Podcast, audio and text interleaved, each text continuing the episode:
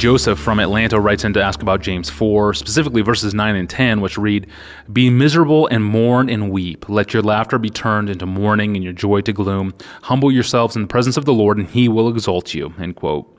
Joseph asks, It seems rather explicit that James is saying to not be joyful. Pastor John, in light of this text, are there times when the pursuit of joy in God isn't the chief goal in every season of life, or are the two cohesive? Oh, that's a sharp observation. I, I love questions like that. I, anything that helps me take my Christian hedonism deeper to wrestle with seeming contradictions is, is just great. So here we have how can you say, uh, seek to be happy in God, Piper, and at the same time with the text say, be wretched, mourn, weep, let your joy be turned to gloom. That's the opposite of be happy, isn't it? Let your joy be turned to gloom. So let me just let's stay with the text. I don't think it's good to run away from texts that feel problematical. Just stay with them. So verse 4 He's talking to people who are adulterous. He says, "You, you adulteresses." It's a feminine, really. You adulteresses. Don't, don't you know that friendship with the world is enmity with God? So he's talking to people who are finding their joy by using God as their so called husband to get the money and go out and make friends with the world. They're making a cuckold out of God, they're cheating on him. And that's the people that are being spoken to. Or verse six, God opposes the proud but gives grace to the to the humble. So he's talking to proud people. Or verse eight, cleanse your hands, you sinners. Purify your hearts, you double minded. And that's back up with these adulterous people. They got half, half the time they're in bed with God and half the time they're in bed with the world. They're double minded. So that's the context when he says, Let your laughter be turned to mourning. This is not wholesome laughter. This is not godly laughter. This is the laughter of an unfaithful wife in a bar with her boyfriend.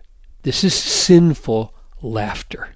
They're laughing behind the backs of, of the employees that they are treating unjustly. They're not taking joy in God. They're not treasuring God. And that's why he calls them adulteresses and double double minded.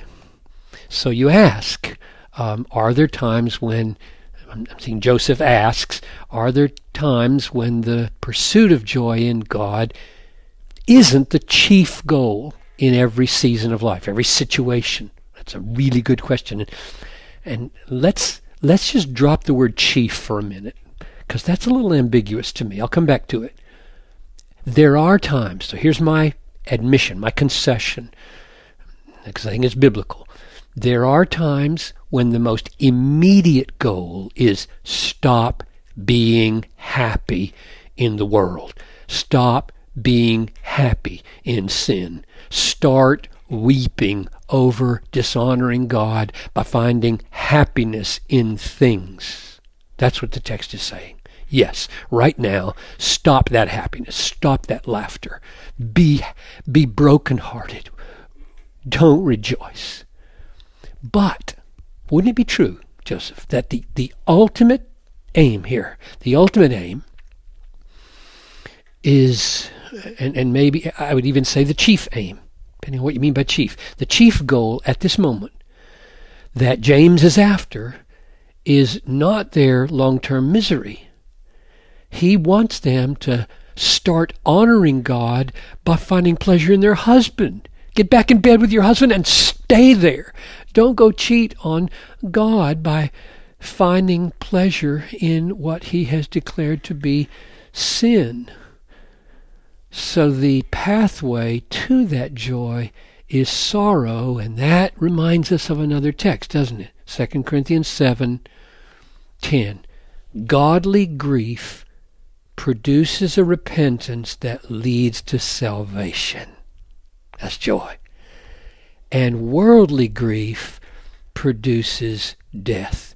So, at this point where he says, Stop rejoicing, weep, be brokenhearted, don't take joy anymore, what he means is, start having godly grief for your sin. and that leads to repentance, and that leads to salvation, and salvation is full of joy. So, even in the summons to be broken, the summons to weep, he is pursuing our joy. Thank you, Pastor John, and thank you for listening to this podcast. Email your questions to us at AskPastorJohn at desiringgod.org. You can visit us online at desiringgod.org to find thousands of free books, articles, sermons, and other resources from John Piper. I'm your host, Tony Reinke. Thanks for listening.